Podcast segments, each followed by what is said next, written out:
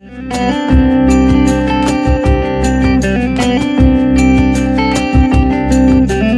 there, my name is Ben Eaton, and welcome to the Performing Musicians Podcast.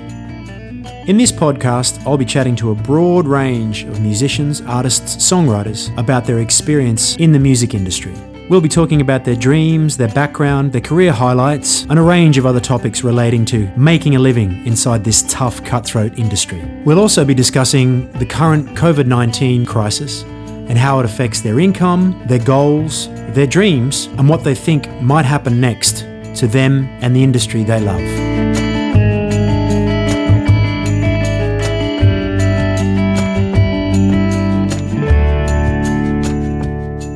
So, without further ado, let's get into it. Um, hi, guys, and welcome to the Performing Musicians Podcast. Um, today, I'm lucky enough to talk to Mr. Simon Gardner, um, Australian guitar legend. How are you, Simon? I'm good, thanks, Ben. Thanks for having me. It's great to see you. No, Yeah. no worries, mate. Um, just to kick off, can you tell us something about a little bit about yourself? Uh, what do you do, and how long have you been doing it? Okay. Um, well, I'm a guitar player and guitar teacher um, and performer, um, artist. In, in uh, I now live in in the uh, Noosa hinterland and the Sunshine Coast, um, from Brisbane or near Brisbane in Queensland, Australia, and I can't remember really doing anything else, to be honest. I've been doing it this long. I started playing guitar when I was 13 at school.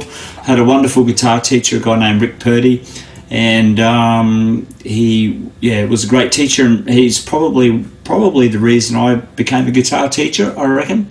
Um, so I teach and play guitar. I've got five albums out of my own. I've just released.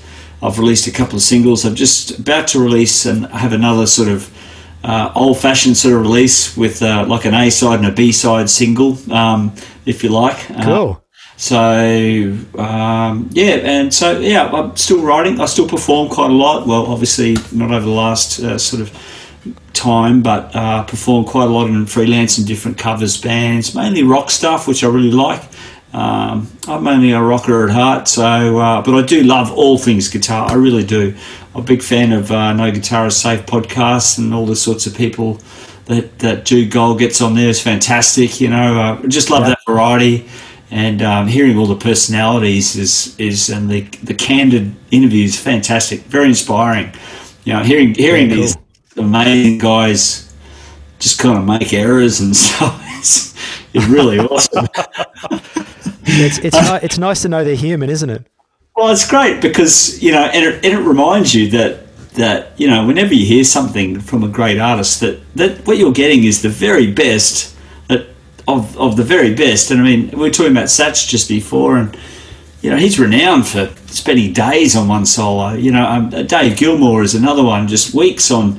On, on working out passages um, to make sure they're perfect, and so that's what we hear, and we go, man, well, that's like that all the time, and and it's like uh, you know more mistakes to be made than than we could possibly imagine. So I love that candid nature of it. It makes it it's very engaging. Yeah.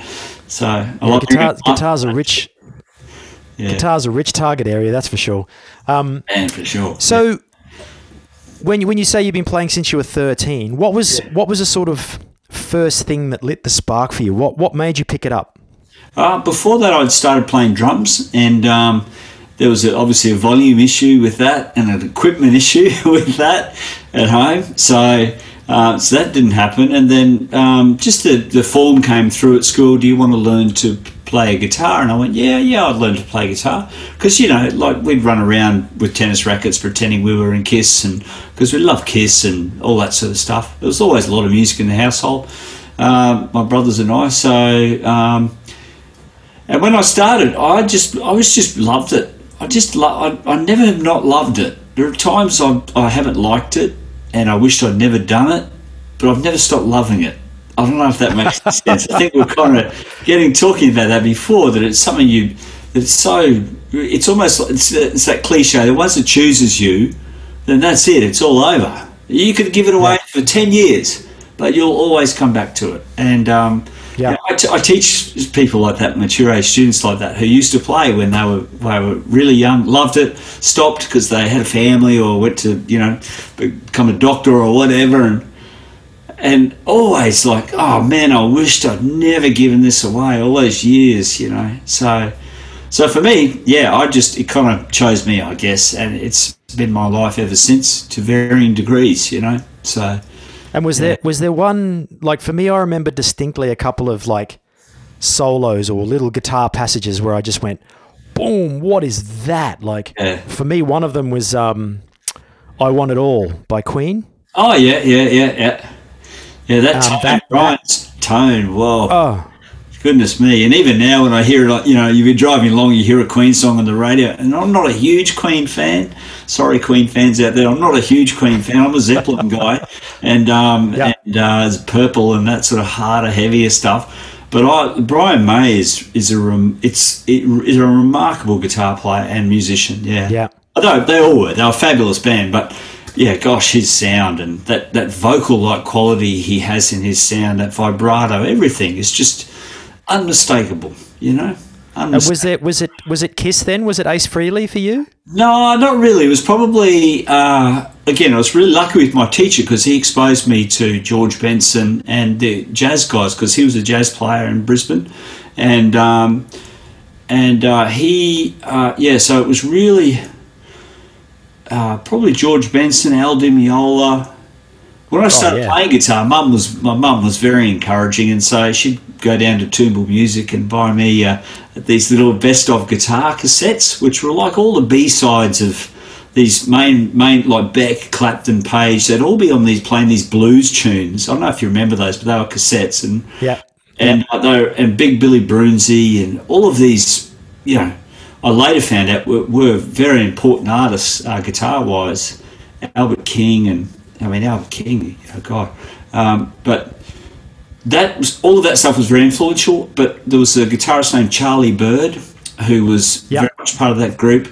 Instrumental guitar. I loved instrumental guitar. My first record in 19- uh, 82, I think it was, was by a band called Sky, and they were a British band, and they had the classical guitarist John Williams as their guitar player, and Australian guitar player Kevin Peek was the electric player, and John Williams. And, and, apparently, when so the story goes, and people can correct me on this, but when John Williams joined that band, he was disowned by Segovia because he was Segovia's pride, you know, pride and joy student because of his virtuosity. He was unparalleled um, for a time there, anyway. Um, so, but anyway, Sky was an instrumental record, and that was the first record I ever got. And for me, that's kind of always been my thing. I love Zeppelin, I love Whitesnake, I love heavy, I love Slipknot, I love, I love all of that. I love Benson, I love you know, but instrumental. There's something about it. I don't know what it is. It's um, maybe it's that make your choose your own adventure sort of thing with it you know? Yeah. it's not literal enough you know? It's it's one of those things and i think being an instrumentalist and as you know just you know finishing off your record you know you don't have that luxury of words. You you've you you have just this sound and you've got to get that across to your listener somehow to so you know the ultimate reward you know as an instrumentalist i think is to have someone you know you write a piece and they go you know that reminded me of this and that and you go, yeah. well, that's exactly what I was going for. So that's a great feeling, you know. So, that's awesome. Yeah, that's yeah, that's that's that's a real little pat in the back moment, isn't it? it it's huge. Yeah, that's really is. It's a great feeling because you you know for me, I really want a lot of the music I listen to. Uh, or, or love, like I was just saying, a lot of those bands aren't what you call really inclusive, particularly the really heavy stuff. It's not very inclusive music. Um, the stuff I write, I, I want to be really inclusive. I want people to at least listen to it and and and enjoy it, you know. Uh, but at the same time, I don't want it to be shallow music. I want it to be have music with substance and content, you know, and thoughtful progressions. Even though they're they're engaging, you know, just being a little bit thoughtful with the actual skill and, and craftsmanship of the music, as opposed and the compositions, as opposed to just thinking about my guitar. In fact, I'm so over that now. I'm just so not anti guitar and the skill level of guitar, but I'm kind of over that that whole that's all it is like because it just yep. seems to me you know you, you know a lot of guys talk about the youtube thing and like to me i just see it and it's just overwhelming and it's just stupefying how incredible young guitar players are now their skill level because they watch and mimic and um, i teach yep. guys like that and that I haven't seen too many who are very developed musically, you know. Um, so there's there's a real sort of uh, disparity between the skill level and their musicianship and musicality. Um, but that's a very broad generalisation too. I, I, must I'll admit that for sure. But you know, well, I, I think I, I think that's a fascinating point. I think that's a fascinating point because I think that is a whole demographic and cultural shift. Because I know when I was growing up, if you wanted to play guitar, it was a bit hard to play at any skill, like, well, not a skill level, but if you wanted to get the resources to be able to learn the different modalities, the different mm. functional skills, you would have to work hard for it. Like, mm. I remember buying the guitar magazines with the with the with the vinyls on oh. the front. That's and the first time I heard Eric Johnson. Like talking on Cliffs of Dover, yep. I, I was like the dog with his ear at the stereo going, What's that sound? It's like a violin. Yeah. That blew that First Eric time, Johnson blew me away. He's one of my all time favourite guys, you know. And, and First time I ever heard Paul Gilbert. Paul Gilbert, yeah, unbelievable. Yeah, guitar magazine with a little with a little um uh, like tiny little and because I, I was living in, in Mount Isa, so I just moved to Mount Isa. So there was no there was like five people out there who played guitar and they all played acoustic folk guitar. So there was me and like three other dudes that played electric guitar. Yeah. And that, when I moved up there, I was like the city kid, uh, ironically enough, with the long hair. And yeah. I was listening to like Iron Maiden and like oh, heavy metal, like Megadeth, Metallica, yeah. and all that stuff, wearing like leather jackets and stuff. And everyone thought I was like from another planet. Yeah. And if you tried to get anything that was like, you couldn't just open a computer and go, give me the tabs for this particular Paganini piece. Like that just yeah. didn't exist. No. You just couldn't get it. So yeah. I I taught guitar privately and also for a mutual friend of ours, Shane Brown, for many years. Oh yeah, yeah, um, yeah. Um, and I really saw the change in the YouTube generation come through because when I first started teaching guitar like twenty something years ago, mm. you'd get you get two types of kids. You get the kids that were parked there because their mums wanted them to learn an instrument, and guitar, a guitar was cheaper than buying a piano. Mm. And then you get the guys that were like the real, like, mm, I'm gonna, I'm gonna, I'm gonna be the best there is. Mm. The ratio to the to the A to B was like hundred to one. Mm. Now, well, I haven't I haven't taught formally for about five or six years, but I saw when the YouTube thing really started to happen, so many kids would just come in and like, I want to play exactly like John Petrucci, and here's the tabs. Teach me how to do that. Teach me how to hmm. play that piece. And it's like, bro, bro, there's like at least 10 years before you get to that stage. Mm. And I found, I don't know about yourself as a teacher, but me, I found it was a really hard line to walk that progressive um, motivation with realistic skill levels. Yeah. That is that is a very difficult um, as a teacher. That's very difficult. Uh, I mean, we're primarily we, we, are in the service industry, so you need to service your clients and need to service their needs, and that that itself is a very bro- that that can be a very broad uh, have a very broad sort of um, uh, impact, I suppose, from the point of view of someone says they want to do that, and you need to explain to them, well, this guy, what you again, what you're hearing is the best of the best play at their best, and it was captured for all forever in time just there. Now you've been playing guitar for about six months, and you seem to have a good talent for it. But there's uh, maybe it's a better idea to actually try something a little bit different, um, or build up to it.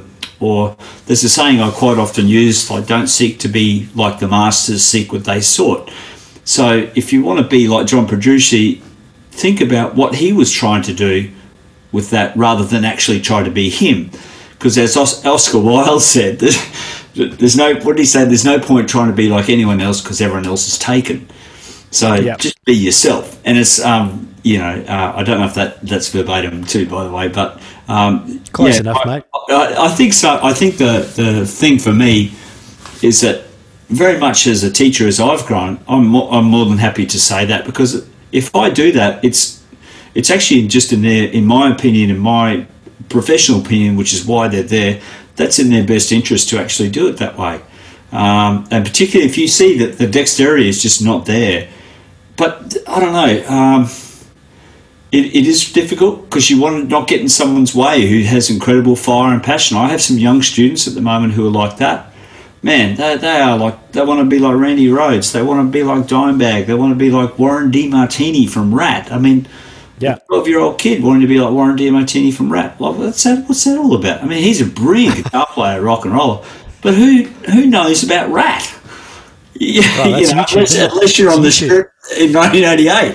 You know, so so it's like it's one of those it's one of those funny things. So what do you do? Well, for me, it's I, I just have uh, guitar, as you know, and music, as you know, is not is not a linear process. It's not a box ticking process. And sometimes some of the the younger guitar players, I get actually think of it as a very linear thing because they're into this mimicking. If I can do this at X tempo at that, then that's it. Box ticked. I move on. Uh, I try I try and focus a little bit more on the musicality, the bigger picture, that spherical sort of uh, uh, technical foundation that you need, the skill set, you know, all those fundamental things that are very important that I value very highly. Um, I try and pass on. Um, and so then from there they can start pursuing because you know you know we all know being guitar players that the more you know and the more you try and play the more it seems to throw back at you all these things you can't do and the more Absolutely. challenging it becomes um, even to do really simple things but do them really really well um, it, it, so it's almost like look I'll, I'll give you as much as I can so you can manage your fight because in the end it's just you and your guitar which is just you anyway so Yep. you know Yep. trying to trying to learn a Petrucci piece is great and I admire John Petrucci no end but uh, you know I, I, I, I sort of sometimes wonder about the mimicry and the the uh, longevity of that you know and because uh, chops are amazing because people because that visual aspect of guitar and the pattern orientated thing there, there's some extraordinary stuff that I see in social media extraordinary that you, uh, you wouldn't have dreamt of you know but I just kind of I don't know kind of glass over a bit I just I can't watch I it think- I anymore think I, just find it dis, dis, dis, uh, disconcerting so I think it's I think that's really interesting because a lot of it is that the the freak show aspect and that grabbing that Instagram the Instagram thing. And I mean I, I post on Instagram all the time, but you kinda you kinda have to now. But the idea that, you know, it's it's equal parts it's probably more parts the freak show than it is the musicality because as you say, teaching musicality, it's not an intrinsic thing, mm. but it's an intuitive thing. Mm. Whereas, and that musicality can develop in so many ways, you know. But if you if you say here's a pattern that you can learn, and this will make you sound, this guy who's very very well known uses this pattern all the time. Mm. Learn that. So people, as you say, I mean, I was guilty of it as much as anyone when I was younger. When you hmm. go, if I can play this lick, I remember, I remember the lick, who ma- from who made who, oh yeah that repeated guitar lick.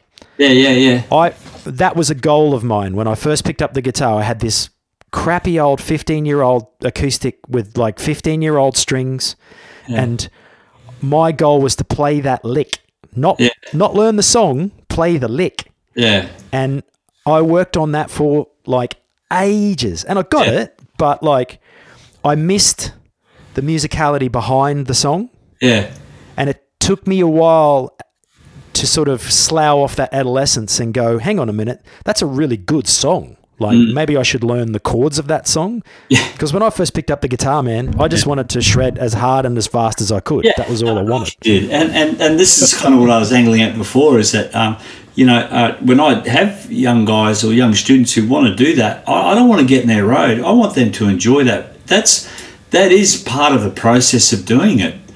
You know, so my, my I don't have any expectation. The, the thing is, I just want to I don't know help them enjoy a little bit more to it. So, which is I know that's what I got from my teacher. There was learned some great songs, some great things, but there was something a little bit more to it. You know that this happens and this works because of this, and you know if you want to be like him, you better practice twelve hours a day too. You know that that sort of thing, and I think um, you know I guess really for me that's all I want to pass on, just a really good positive aspect to it, and not get in their way. So, but yeah, man, for me that it's always been about. I love the I love the physical aspects of guitar. Don't get me wrong, I really do, which is why I, I, get blown away by seeing young players and some of the you know the older sort of virtuosos like Steve and Vai, and I still love Yngwie. I still think he's a complete beast. Um, it's ridiculous. I still love the Satch, you know, for all his musicality. I love Guthrie Govan. I love um, yep. you know I love all, all the you know Tosin Abasi. I love him as well. I love Zakk Wylde. I'm seeing all these guys um, they're, they are all awesome. They all have very f- different uh, expressions on the guitar and very different um, sounds. I love all of that, but for me, I think the thing was the sound. There was something the first time when I heard Black Dog, there was something about that guitar sound. I just literally, it was that hearing Eric Johnson, that sound he's making, what makes that sound as opposed to going, what notes is he playing? It's that's only a small part of the picture. So for me, I've always been very attracted to that sound. Um, that that's kind of the, and the and that sort of overall thing. Uh, I don't think I've been particularly good at it, and think I I think. Um, or particularly back in the early days, like uh, yeah, I, I, should have learned a lot more about songs um, that I was playing for sure. I was a terrible covers band guitar player. I'm a little bit better now, but man, trying to learn other people's stuff for me has always been really difficult to do. Like I've really not been very good at it at all, and it's um, I don't know why that is. I, I um, what I've been better at is getting out these sounds I can hear in my head. That's that's kind of the thing I feel like I've been better at. You know, um, for me, my personal journey with guitar. So that, that's always been the thing, though. That's always been the driver is just chasing sounds as opposed to like yeah. techniques or if I was trying to do something, people go, "What do you practice? What should I practice? What do you practice?" Well, I, I just play, and if I come across a sound or if I'm chasing a sound, that usually dictates what I'll actually practice, as opposed to going, "Well, I'm going to sit down and do," you know, like. Uh, it's it's a bit like you know doing push-ups for your guitar and stuff which again it's healthy it's a good thing to do as long as it you know you understand it's not music it's a means to an end uh, for me i love i love everything has to work back from that end point of I, I want to make what I think is a beautiful piece of music with with my guitar as my voice. That's that's my you know real mo. You know, more and more as time goes on, I think just as you know, that's the, the thing I want to try and achieve for myself. Yeah. Well, having heard uh, having heard some of your albums, mate, I think you're I think you're well on the way. your uh, Thanks. Your mate. album, Big Sky, Big Sky. Yeah, Big Sky. Yeah, that's a long time that, ago. Yeah Man, that was uh, when I because I as I said I used to live in the bush like and yeah. I moved to Brisbane. I moved to Brisbane in the early nineties. Yeah. And yeah. Uh, someone gave someone gave me a copy of that and said, "Have a listen to this guy. He's a local guy." And I heard it and I was like, "Who the hell is this guy?" Yeah. Oh, that's awesome. It blew me away. That was an amazing album, man. Thank you. Yeah. I was and that was a thing that just all about those sounds. I, I, I was just chasing those sounds and that. Uh, but you know, it, I don't want to sound like I'm some sort of cuckoo's out at the airport looking at the sky all the time. Like I, I, I love the visceral aspect of stuff too. You know, I love I love big grooves. I love that that that that that like I say, viscerality of rock. I love I love that yeah. drama of rock. I love all of that too. So, you know. Well, let's let's get back to the sort of the early thing for a minute. So, yeah, yeah. working towards that sort of that first was that your first album big sky? Yeah big sky was my first album. I released that in 94 and i'd been to git in 89 90 in hollywood and um, that had just become musicians institute at that time. And um, so i'd come back to australia and i got into um, a, a, covers band that was called, that was th- peter jackson's 30 years of oz rock peter jackson's as in the cigarettes and because I was smoke, a smoker at that time, so we get part of our rider was like it was a great band to like. I kind of walked straight into this band where we had a road crew. You get paid well every night, two wow. or three a week, a, a full rider, and as many cigarettes as you could smoke. that's like that's just not going to happen now, right? That's amazing and terrible at the same time. What's that?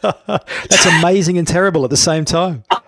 it is so terrible. Um, so anyway, I learned a lot, and I was a terrible guitar player in that band. But anyway, somehow I got in that band. I think, um, and uh, I, again, huge learning experience. Then I began teaching, and of course, had odd jobs in between that while I was setting up teaching and starting to build my clientele, and um, and probably getting improving at teach at becoming a better teacher. Um, so. Um, yeah, and so then I uh, was in a band called Brasilia with Martin Lee, and um, he Great went on. band. Uh, yeah, Brasilia was a good band. Um, well, Martin went on to do Regurgitator, so they had some, he had some great success in that band. Um, he was in that band for a few Dave Atkins on drums. Was it Dave Atkins? no, that was Pangea. So Dave played on Big Sky though. So Dave played in on Big Sky, um, and That's he also the played on is. my last record as well. So it was so awesome. Like he's one of my favourite drummers. Man, he's just Amazing. Good. He's- an Institution. whew, big grooves. Goodness me, yeah, and rock. And Pangea, Pangea was basically um, was Jimmy Sinclair as well on the guitar. Yeah, Wasn't it? yeah, Jimmy on guitars and um, and Ben Ely on bass. They were, they were fabulous. Great sound, yeah. Um, I saw them at the big day out in like ninety, the second big day out, I think it was. Mm.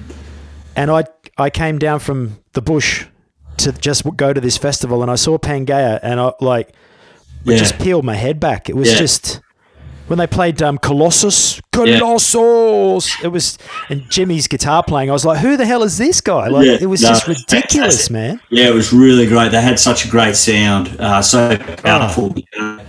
Um, really great musicians and great, really interesting songwriting. You know, there was still there were elements of all sorts of stuff in there, but they had their own thing starting to forge forward with that.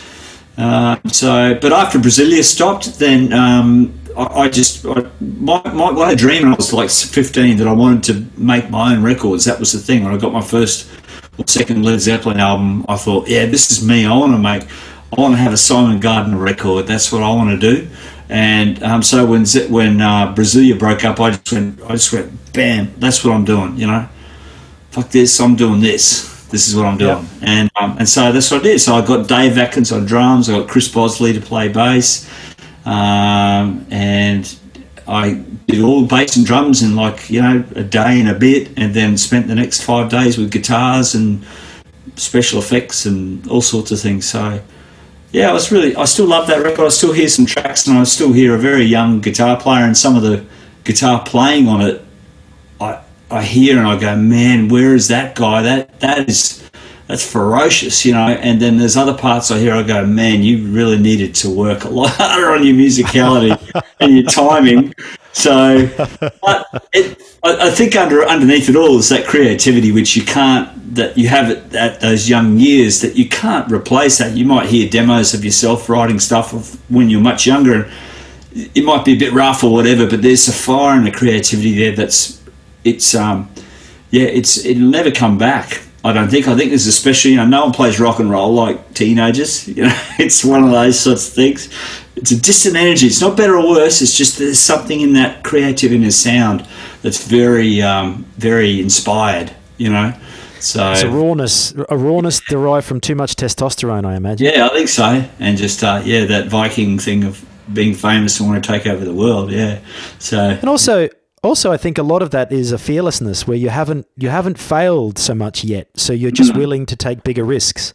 yeah, I think that's there's there's sort of a as you get older, you have more setbacks in your life, and you sort of have a few things not go right, and you sort of even even if you're still creating and making probably superior music in a lot of ways, mm. compositionally, s you know, sound wise, mm. but. It's that fearlessness of youth. It's like I'm just going to do this, and if you think I don't, well, fuck you, Jack. You know. yeah, yeah. No, totally. It, it totally is. You know, and I know for And me, what made you? What made you? What made you head to um, GIT? Um, you know, you're talking about Guitar Player magazine and those. Remind, like I said, that Eric Johnson. When I heard Eric Johnson and, and Blue Powder by Steve Vai on that Guitar Passion Player Warfare. page, yeah, Passion Warfare. But Blue Powder actually came out in a Guitar Player sound page as well. And I remember hearing that. I, I, I could not listen to that enough. Um, Eric Johnson's um, Cliffs of Dover, I could not listen to that enough. Um, was Mr. Scary or Scarified? Was that on there as well? Maybe Scarified by Paul Gilbert or By Racer. X. Uh, Tony Oh, no, MacAlpine. that was Racer X, wasn't it? Yeah, Racer X. Um, Tony MacAlpine was another one I couldn't get enough of, and that was a tune that he did with Billy Sheehan called Birds of Prey. And I used to listen to that. It was so melodic. It was so, oh, yeah, just so brilliant. And it had that, you know, sort of upbeat metal thing going, but really melodic and seemed to float along.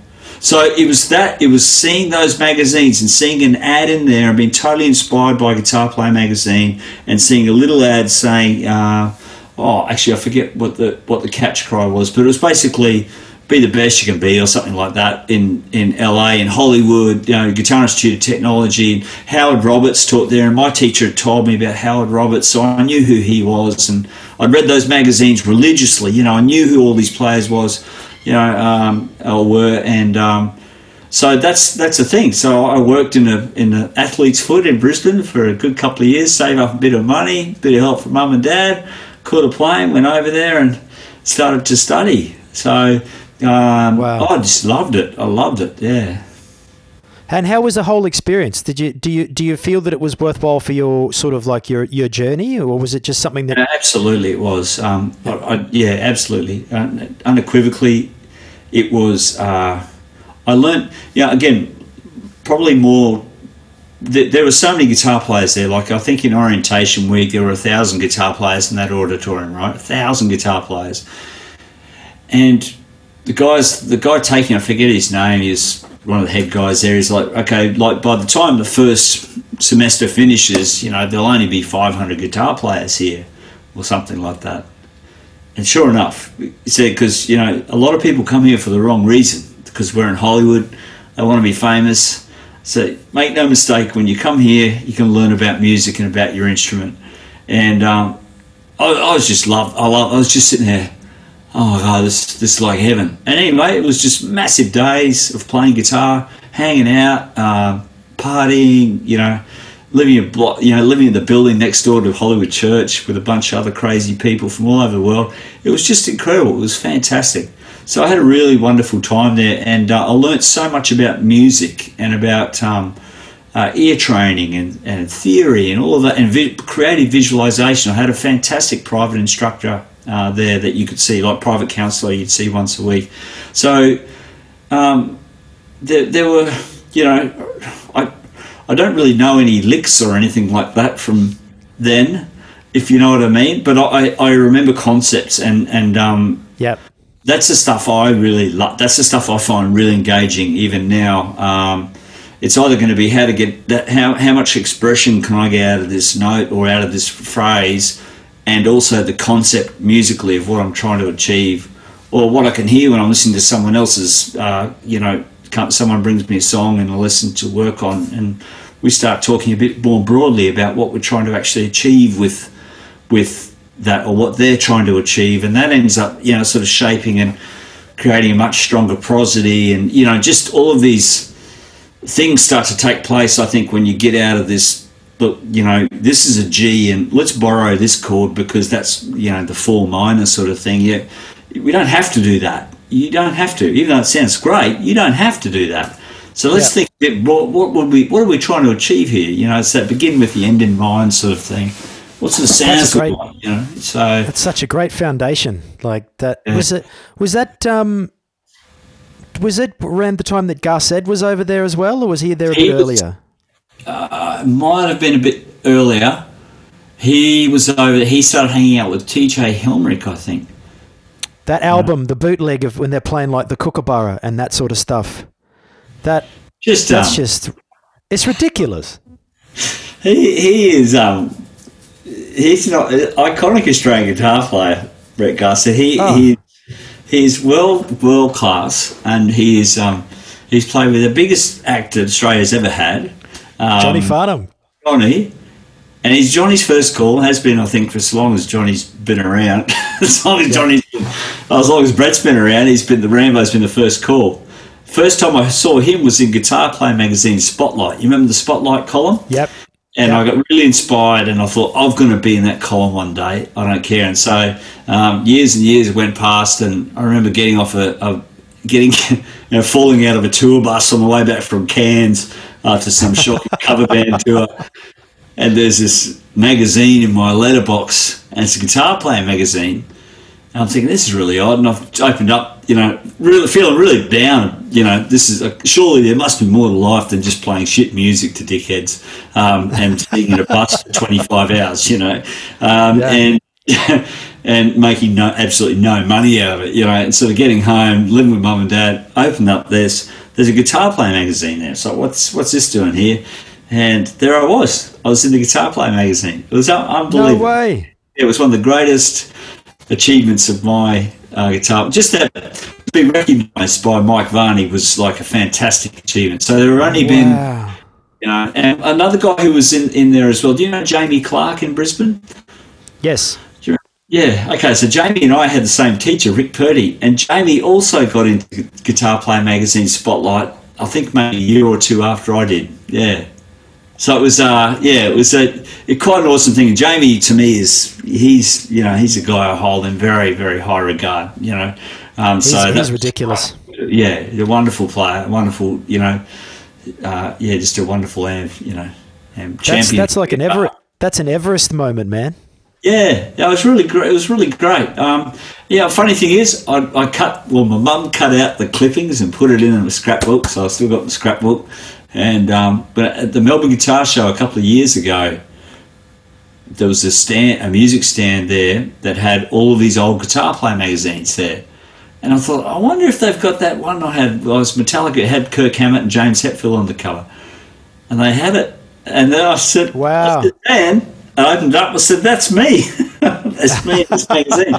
oh, so that was a real buzz as well. But anyway, so that that that personally was a great thing, and so I kind of thought, you know, I thought I was all right then. You know, when you get that kudos from something or someone that made you go, actually, you know, and the thing that's making me, the thing that was so good about it was that the kudos is someone giving it to you for the music you've written, Yes. not because of your performance playing some uh, "You Really Got Me" by Van Halen. You know what I mean? It's Yep. Yep. it's your thing, and someone has put you in a magazine next to people like Yngwie Malmsteen and Paul Gilbert and Brett Garsed, and they and it's like, whoa, you know, that's uh, that's pretty massive for me at And a very personal level. Yeah, yeah. As an as an So- as a as a guitarist, there's not much higher accolades than that, really, is there?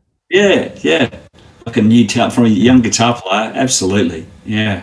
That's that's incredible. So you you did your yeah.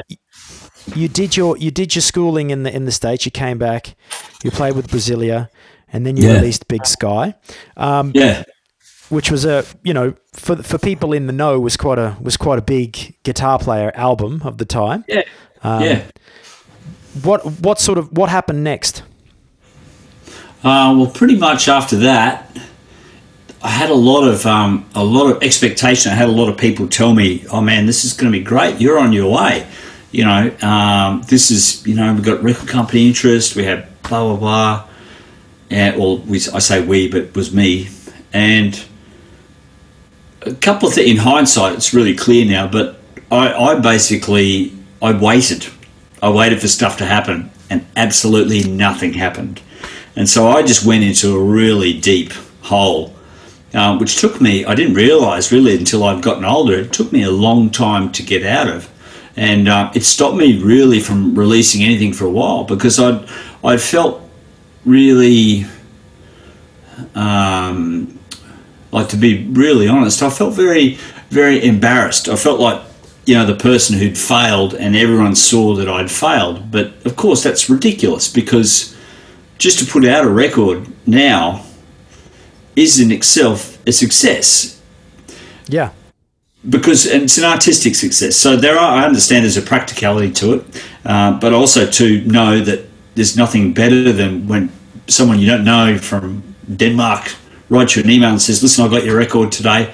I, just love it. I have it on every day." And you go, "Oh yeah, that's fantastic." You know, And I just need a million more of those. And you know, so that aspect of things is def- that's definitely right. But I, I felt at the time all this build up, and then I just kind of fell off the, the edge of the earth personally, and became very disillusioned. I was really very isolated, didn't know what to do because I thought, God, I, you know, I must be really shit at this because um, all of these promises and everything, but everything just stopped. and I just thought, oh man, what am I going to do? And um, I just did nothing. I started running a lot. I, I played a little bit. I still created, but it was pretty dark sort of stuff, I guess.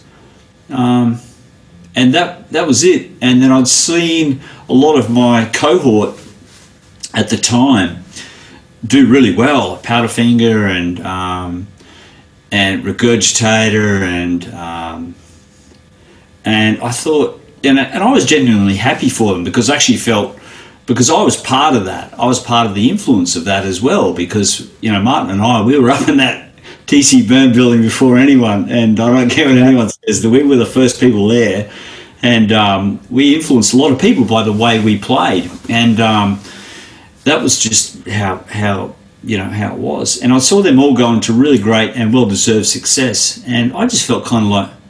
like I really must be shit at this, you know, because all these people I used to play with are all going on to be really great things, and I'm just doing doing nothing. You know, I, I can't I can't even. I couldn't even. I, I'm too embarrassed to even ask anyone if they want to play with me because just why would they? You know. So you sort of go through this terrible. Uh, beat yourself up because you don't. You've set yourself all these expectations for your first release. It's all looking great, and you've worked really hard on it, and you've sacrificed for it. You've lived off nothing, you know, at home for you know boiled eggs, bloody whatever, and then ramen noodles. Yeah, and then you know, and it's not a new story. Every everyone who releases something, uh, and which is why you've got to keep doing it because it's so good for you. Because it's such a hard thing to do.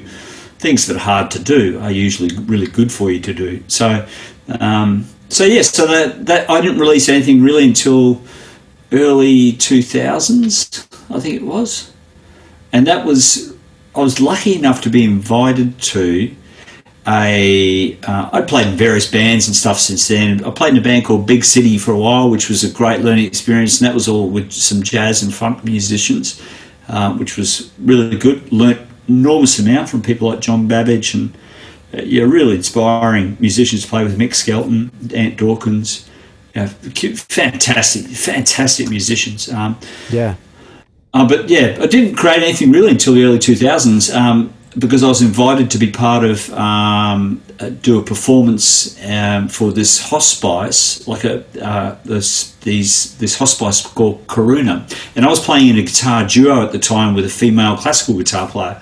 We had this fantastic musical rapport, and it, it I really love that. Again, love all types of guitar playing. So I, lo- I love just two guitars, one playing electric, uh, the other one playing um, and j- just charts, Latin, bosses, pop whatever. Yeah. Just great, yep. beautiful little instrumental music duo. Um, and that sort of spurred me on to do a release for this opening that these people had. And um, that album was called Sketches. And, you know, when people didn't throw things at me, I thought, actually, this is all right. I'm okay. it's actually my name on the record, and no one's trying to stab me in the neck with a pen or something like that. You know, so it's just this craziness that happens. And then after that, I released the Dragon, which I was really happy to do that, but that again was like pulling teeth. And then I sort of, um, I think it was maybe four years after that. So it's usually coming around every sort of three or four years. So I'm, I'm working on something now. Uh, I think you just got to keep doing it. You got to keep doing it for your own for your own, so you can look at yourself in the eye and say, look, you know, you, what are you? You know, what do you do? Well, if you're a guitar player and you you call yourself an artist, then you've got to release stuff. You've got to share it with people. Um, that's what I think. Anyway, you've got to walk the walk. you can't just talk the talk. So it's funny, it's hard, isn't it? It's really hard. Yeah. I think I would, I would, I would venture to say that releasing music in the '90s was a bit more of a challenge than it is now. Yeah. I know that now you can sort of sit at home on your computer, make a beat. You don't. It's the facility and the ease is is just orders of magnitude larger than if you were. The, I think the the bravery in releasing an instrumental album in the '90s in Brisbane is something that can't be understated. Yeah. Because if if you're if you're self funding, you're putting it out, you're distributing it. It's it's something that is quite courageous. And then for you to to have to sort of it, it always blows my mind with musicians and artistic people the fact that you could take such a really great achievement and then have it become such a negative Yeah. so quickly in your life is just, you know, It's a fascinating it thing. It, it's that it's that it's your expectations, and uh, you know I read about this and hear people talk about this sort of thing a lot. Um, this expectation of putting out, you know, your first record, and you um, and like I say, all these things that were people tell you these things, and you you as you get older, you just become a bit more. Yeah, whatever. You know, it's like when someone says you're great, you just go, "Oh, thanks." When someone says you suck, you just it's like you could play a recording of saying, "Oh, thanks." Know, it's Yep. Kind of doesn't mean anything. So what really is important to you is you what you listen back to and you go, "Fuck, that's good, man. I, I love that." And I still have moments on that record where I listen to that and I go, "That first record," and I go, "I, lo- I love that. That that that is." I don't care what anyone says or anyone does. That is there, and that said what it needed, what I was trying to say. Even now, after all these years, I listen to that and go, that, that kind of just sounds like me to me, you know. Yep. So I've, I've tried so many different guitars and different amps and different things to not sound like me. It's fucking always going to sound like it always sounds the same. It's like Jesus, man. Like, But that's, but that's, like, that's great. I mean, that's- but if you're not happy with yourself that day, it's not great. So if Yeah. you're, you know, if you're if you're feeling good and you want to attack and you want to, you know, I think the thing is, you know, you know, what's so what I find really compelling is that for something that we the we're so so spiritually and emotionally interconnected with. I mean, that's the fabric of what we do, in part of the fabric that sometimes to make really good music, you've got to be quite detached from that. You've got to be very process orientated and you've got to be very craft orientated uh, to set almost set the framework so you can actually put all of that magic into it. You know, it's a really absolutely. interesting process, the whole thing, and it's never the same.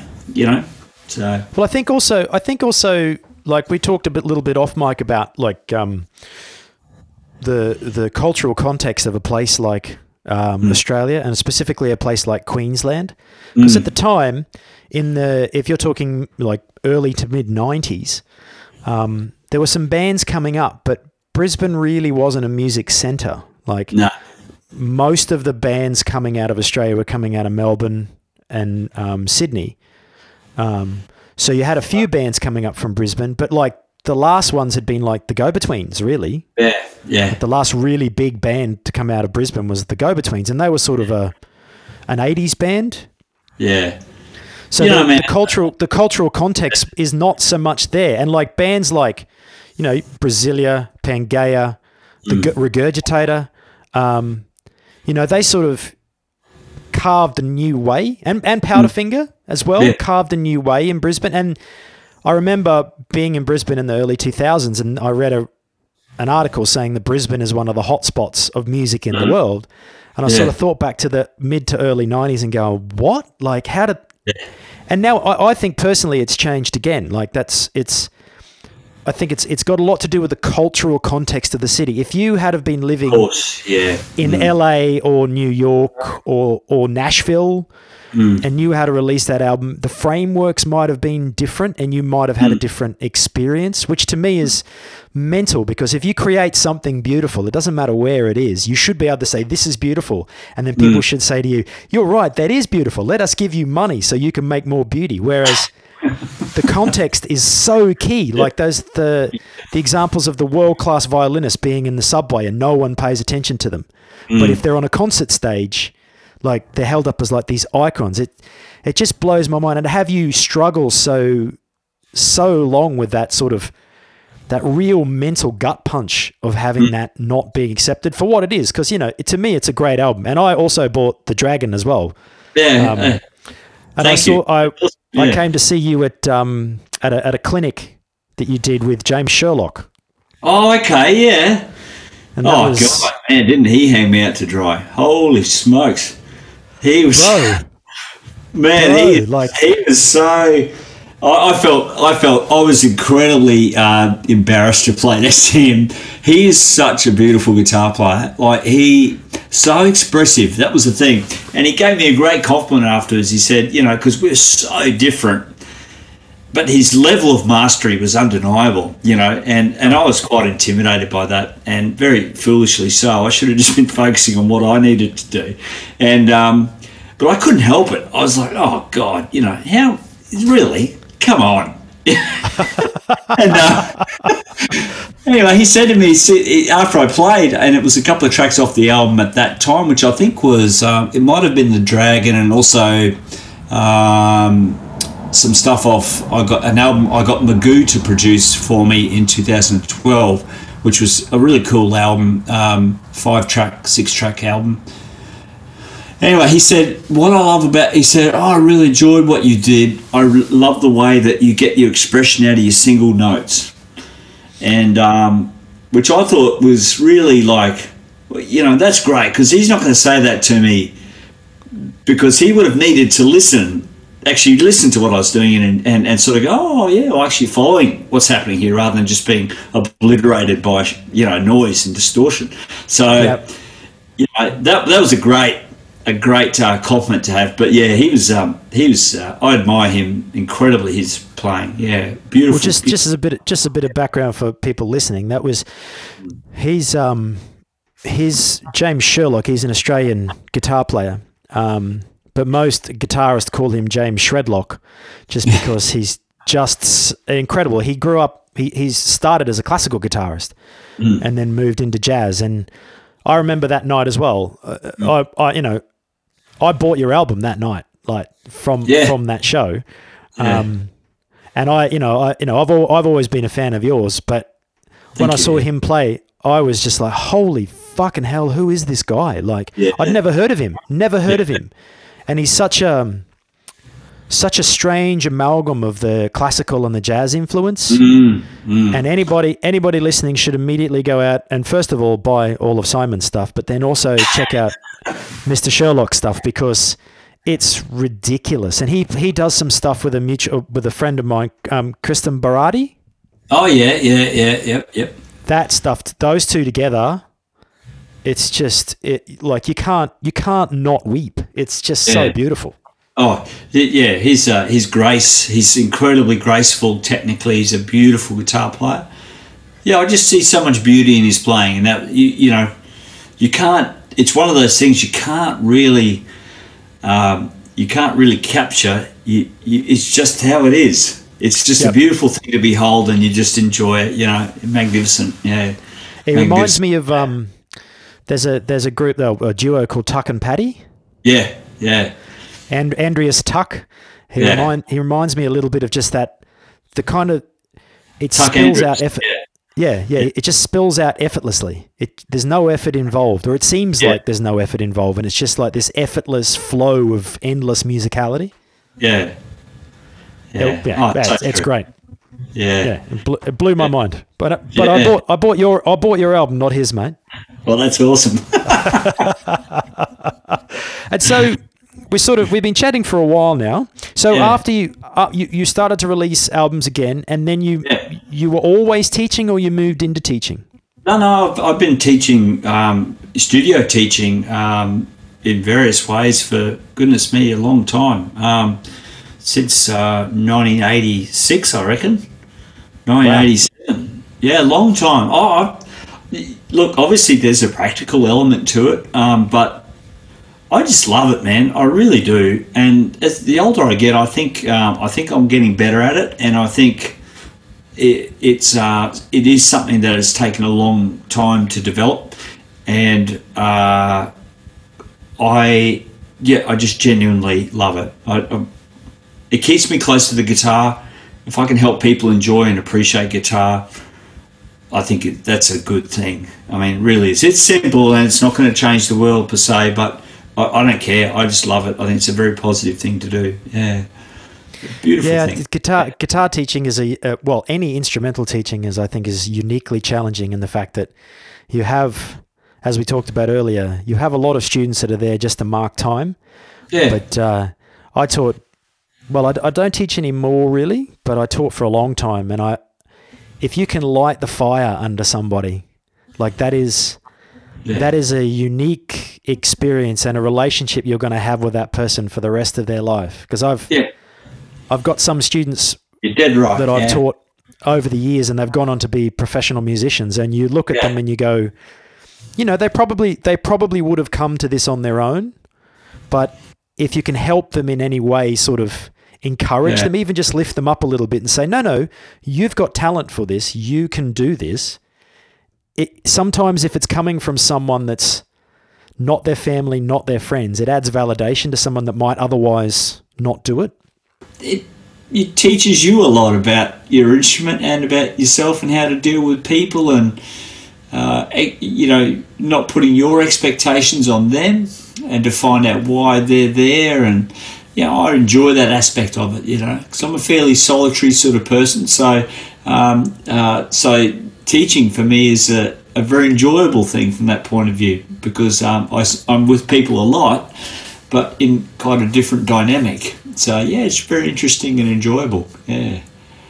I found it uh, the first time I made a child cry was when I was when I really had to have a good hard look in the mirror Yeah.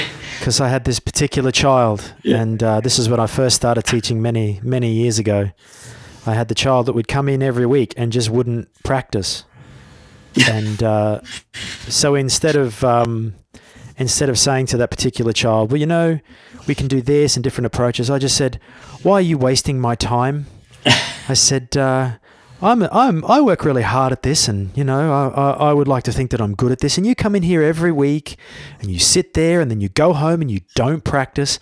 Um, what's wrong with you? And I think the kid must have been like ten. Oh Um, no. And then I just went, ah, man, I've really got to take a good hard look in the mirror and actually realize that other people have different like priorities. it was a wake up call for me. That's that was the big one. It's that expectations, and you know, uh, you know, nine out of ten people don't want to be professional musicians. You know, and, and that's fine with me. That's good. Um, not every, not nine out of ten people aren't cut out for it either. So That's you right. know, uh, music's there for everyone, and it doesn't. You know, you don't have to be gifted at it to enjoy it and to get some level and some sort of enjoyment. And the other thing too is that you know no one really has a crystal ball. Um, I've had like clients and students over the years who I've thought, you know, were very limited on the dexterity side of things, but they stick with it. They stick with it, and they get breakthroughs. And then they just like they're like a dog with a bone. They just will not stop, and they can play. They Yep. do great things. So I really admire people like that. I just think that's fantastic. So, yeah, you know, it's a beautiful thing to do. Yeah, a way to make a living. I think uh, I think teaching is a bit like parenting. It teaches you as much about yourself as you teach the other person. That's Yeah, one of most the two things I've learned with teaching and parenting. You learn as much about yourself as you do about imparting any knowledge. Oh, absolutely. Yeah. Yeah, absolutely. Yeah. All right, so we've we've sort of discussed um, your uh, long and varied career and Yeah. all the highlights and, and all the wonderful things. We might just turn to the serious stuff to sort of round stuff out. Sure. Um, we had we had a little bit of a technical issue there just before, so we're sort of we're restarting the conversation again. Yeah. Um, so since the COVID outbreak, you're as you said you're based in Australia. yeah. Um, can you talk us through a little bit how it's affected you and, and sort of what sort of what sort of steps you've taken in the last sort of three months? Okay, so for me, um, uh, mainly, um, so all of my gig work, of course, stopped, um, like everyone else's, um, and uh, everything was turned on its head straight away. Um, there are a few, a few. It's been a very strange time uh, for everyone. I know, um, and when I say everyone, I'm not talking just a little group of.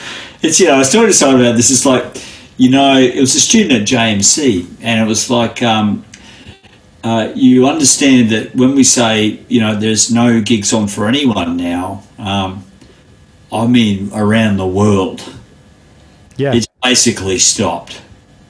yeah. So this is really, uh, this is so much bigger than you worrying about not being able to play your gigs. This is, uh, which I appreciate. We all do, being musicians. Um, I don't know. Uh, It, it's been really strange. So, so basically, my workflow has been uh, very, very good um, because I've gone all online now. So, um, which what that means in a nutshell is I prefer one-on-one teaching, of course, um, and in, in personal teaching is great. Um, but what online online teaching has showed me is it's not the only way that you'll get really good results. In fact, the whole paradigm shifts when you go to online, and um, uh, I've got some wonderful results with students online uh, because of the dynamic of teaching online. You can't be there playing with them or propping them up. Um, um, or support, being that support for them, they've got to do it on their own for you, and that uh, allows a really nice open questions like, so how did you feel about how you played that? You know, so that that reflection, which you don't you don't get a lot of that in, or you don't. I tend not to do that a lot in lessons, and yet now there's a the the the conversation is a bit more about. Um, okay, so what were your actual thoughts on what you just performed there, and you know, and they get the and getting them to have that insight into their own playing is a really huge shift in their improvement. So some of the results have been fantastic. Other results wow. not been so good because um, people just don't cop it. They just don't want to have this. Uh, I don't like this. I don't like. I can't hear you properly. This computer's giving me the shits. Blah blah blah blah. And I understand that. That's fair enough, and it's frustrating. So um, the silver lining for me um, has been that I've been at home, um, which. Uh, and I know, I reckon you'd totally know what I'm talking about. Um, being a working musician and working away from home a lot and with a young family, oh man, being at home is like, I just don't want to leave. yeah, yeah. Anything I want to do when I leave home is either go for a run or go ride my bike. I mean, I would, yep. you know, it's difficult to get me out of home. Yeah, so because I love it here so much because I've spent the last two years basically in a nutshell. We, I, you know, we're living in Brisbane in the same suburb that my wife and I grew up in as kids. Obviously, we didn't know each other then, but you know, we spent our whole life in this suburb, and we decided we wanted to make a really big change. So we, we bought some acreage up here near Noosa, uh, in Cooroy in, in um, Sunshine Coast. And it's been a massive, massive change, and a massive everything everything changed for us. And uh, but really, since we made that change, so I could keep working um, all my work's been based in Brisbane and then on the road, like in bands and things like that. Oh, wow. For the last three years, or close to three years, I felt like I haven't had a home. And since COVID, I've because I've been homebound, it's literally the first time I have felt like I've had a home with my family. It's just been. Wow. That aspect of it has been absolutely wonderful. Um, so that's my sort of silver lining with it is that I, have been able to be at home with my family, and that's beautiful. And to be be here in my I was about to say my studio, but it's not a studio; it's a shed. And um, but it's I can create. You know, I've got time to create. You know, I've got time to do things and start getting that that going again, and that feels. That feels like I'm a real person again, a real musician, a real artist, a real guitar player. You know, all those things wrapped into wrapped into my identity, which I love. Um, so, um, and the downside of it is, uh, which a lot of people I know, or everyone is feeling, and that is that you're separated from uh, the things perhaps you sort of took for granted a little bit. I know for me, um, just my friendship groups. And again, I'm not a particularly social guy, but the people I do see fairly irregularly are important to me. So I think that's yep. something I've really started to understand um, and uh, I miss that that social sort of networks. Um, so and that's that's been that's been uh, uh, difficult at times because that you know not having not having those people around you or your regular workflow, um, as you know, creates a bit of a culture shock. So you the things like you know it's like when you first move house. Now you you know all about this, dude. That when you move house, when you go to a new country and you know, that coffee shop around the corner you used to like to go to is just not there anymore. Or even yep. your coffee cup in the morning is not in the same place it was the last 20 years. Nope. You, you know what I mean? So it's all of those little things that shift. And now that's all happened in this ex- existential, extended way all over the world that it's quite it's quite strange. It's quite you know very very strange. But you've you've you've you've the consolation is you've moved to one of the most beautiful parts of the world, though. It's oh yeah, like it's it's we love it here. It's got it sort of casts a bit of spell on you. This place, it's it's difficult to uh, to explain. It's uh, yeah, I had to go down to the Brisbane yesterday and, uh, on the weekend. I went down for a rehearsal with uh, one of my. Well, it was actually more of a get together with the rock covers band I play called Revolution, where we do all, all the Whitesnake and all that, all that Zeppelin and all that shit, which is Van Halen. Like, just love that band. You know, fantastic band. And um, uh, so the band's the band works a bit, but it's not a hard. It's not we we not we don't want to work all the time. We we want to keep Yeah, it yeah. band. We pick any song we want to do, from Tool to Metallica. It wouldn't matter as long as we're into it. We just play it, right? And uh, Excellent. And it's a lot of fun. So we've formed a good bond in that van. So it's like, man, we've got to get together and just play some loud rock and roll. So we did that. It was really good. But geez, just being in Brisbane, I was like depressed. I just want, needed to get back up here, see my cows, you know, need just being back at home, you know. And uh, That's so that genius, was, man. Oh, it's really, it's just that this place has a hold of me. Maybe it's, uh, yeah, I don't know. It's beautiful. So Well, I mean, I've I've travelled all over the world, and uh, I still think you know there's there's a chance that I might move back there at, one stage or another to Noosa because it's it is oh, just you a lived here, have you? yeah. Well, I, I've never lived there, but I, we used to go there all the time for Oh, holidays, and I've yeah. I've I've taken my in laws from Holland Oh, there, and yeah. Yeah. It's kind of a it's kind of a little place for my wife and I, Noosa, and that Oh, so the, yeah. the hinterland around there is kind of unique in the world, I think. It's beautiful, yeah, yeah. So that's where we are. We're Um, so Roy, yeah. Yeah, nice. Um, so as far as um, as far as your sort of your ongoing music, I know. You, are you still playing with Devonian?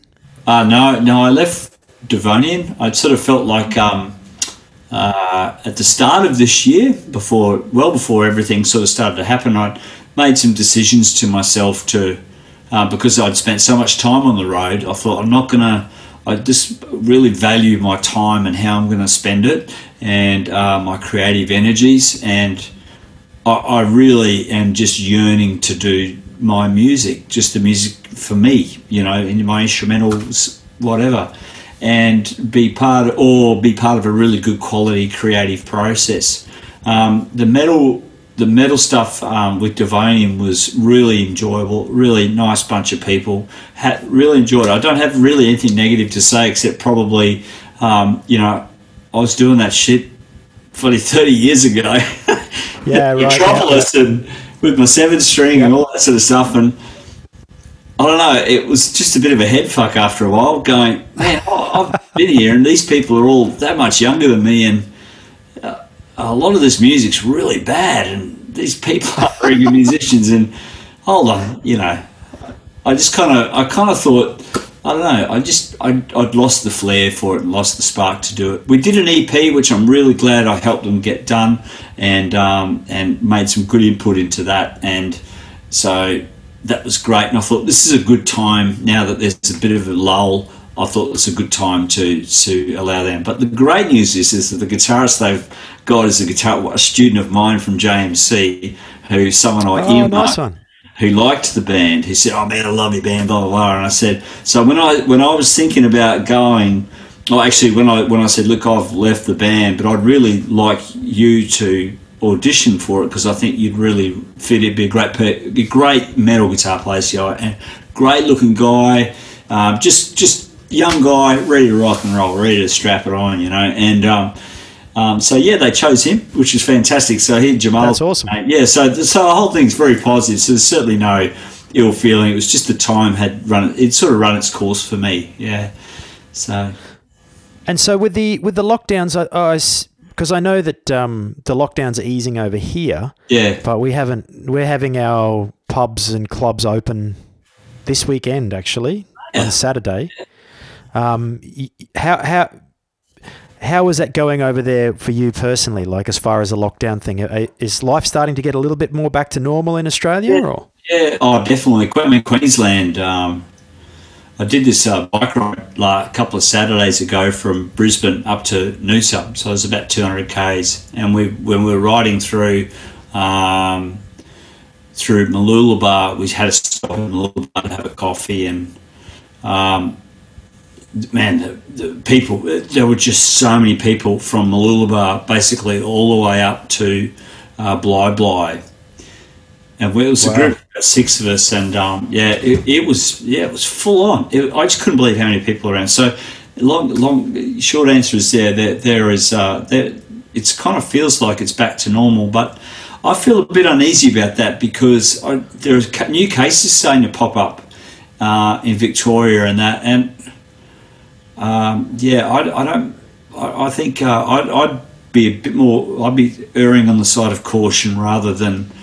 Uh, I know there's a big economic aspect to it. I understand that, um, but uh, gosh, uh, if there's another resurgence of it, I mean, I don't. I don't think things can get back to normal until there's a vaccine. To be honest. Um, yeah, I, I agree. You, you, know, so I think. Um, but geez, uh, yeah, people, up here it's um, it's definitely life's pretty a fair few gears slower than it is in Brisbane, but it definitely feel a bit of energy coming back. You know. Um, so yeah, I mean, I, how, nice. how, do you feel over all the um, how do you feel over all the Aussie government has handled it? Do you think it's a positive or?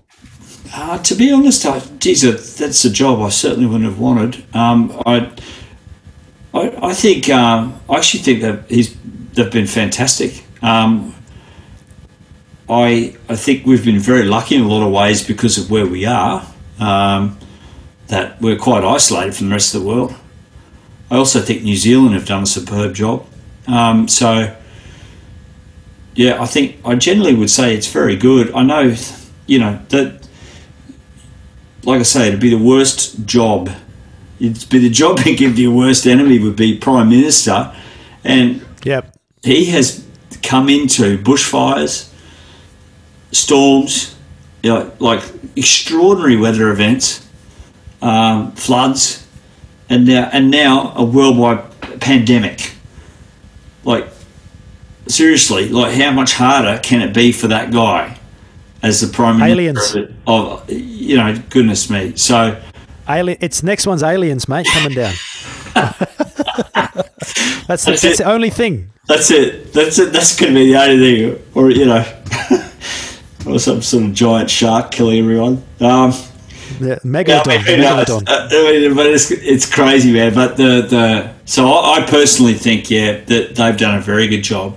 Um, and I, I, I, would sort of tend to be a little bit more conservative um, as far as borders opening and all that sort of stuff. I think que- Queensland's actually got, got it in a bit of a sweet spot that we've had we have next to no cases. I think maybe Yep. I can understand. So therefore, it would make sense that you would close those borders, keep them closed, and try and get Queensland's life back to normal. Would make a lot of sense. Um, yep. You, you, know what I mean? So to start getting our economy up and running again uh, would make a lot of sense. So, uh, but gee whiz, you know, what a what a tough one. Um, yeah. I mean, you could you could be Boris Johnson in over here and just just completely bottle it for everyone. It's, yeah. it's, it's the it's the high. We've got the highest death rate in the world in, in the UK. Yeah, well, I'm so, that's what per capita. to hear that um, that stuff's opening up. You know. Well, I personally, I mean, I'm a musician, so I'm I'm basically still. I mean, I've done a gig here, done a gig there, I've done some online teaching. Yeah. But I'm basically unemployed. I've been unemployed since the start of March, and I still think it's too early because yeah. you know I I check the I check the death tally every day, mm. and there's still an average of between 100 and 150 people dying per day in the UK. Gosh. So, to me, that's still too many, and it's predicted that we're going to lose up to 48,000 by October. God, it's extraordinary. Yeah. I spoke to a friend of mine um, who's actually on the podcast as well in Nashville, and uh, she's a singer in Nashville, and uh, a lot of the places over there just didn't shut down. Like yeah. they just kept going.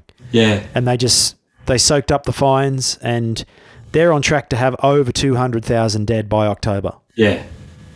No, the so they're going to they're going to over overtake the UK fairly shortly for the highest death rate, which is it's bad, man. So mm. I, you know, I'm I'm a bit like yourself. I would really really like to get back to work, but I also have really really enjoyed the time with my family. Yeah, I bet. And I've also I'm a little bit cautious because yeah. I don't really want to die. No.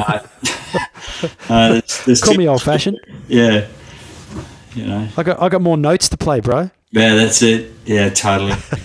totally, man. Well, we might uh, we might wrap it up there, mate. Um, it's yeah. been lovely to chat to you. Super. Um, yeah, thank you for having me. And hope And hopefully we can uh, look forward to some new music from Mr. Gardner. Yeah, yeah. Well, I'll have a release soon, so I'll send you some send you some stuff, man.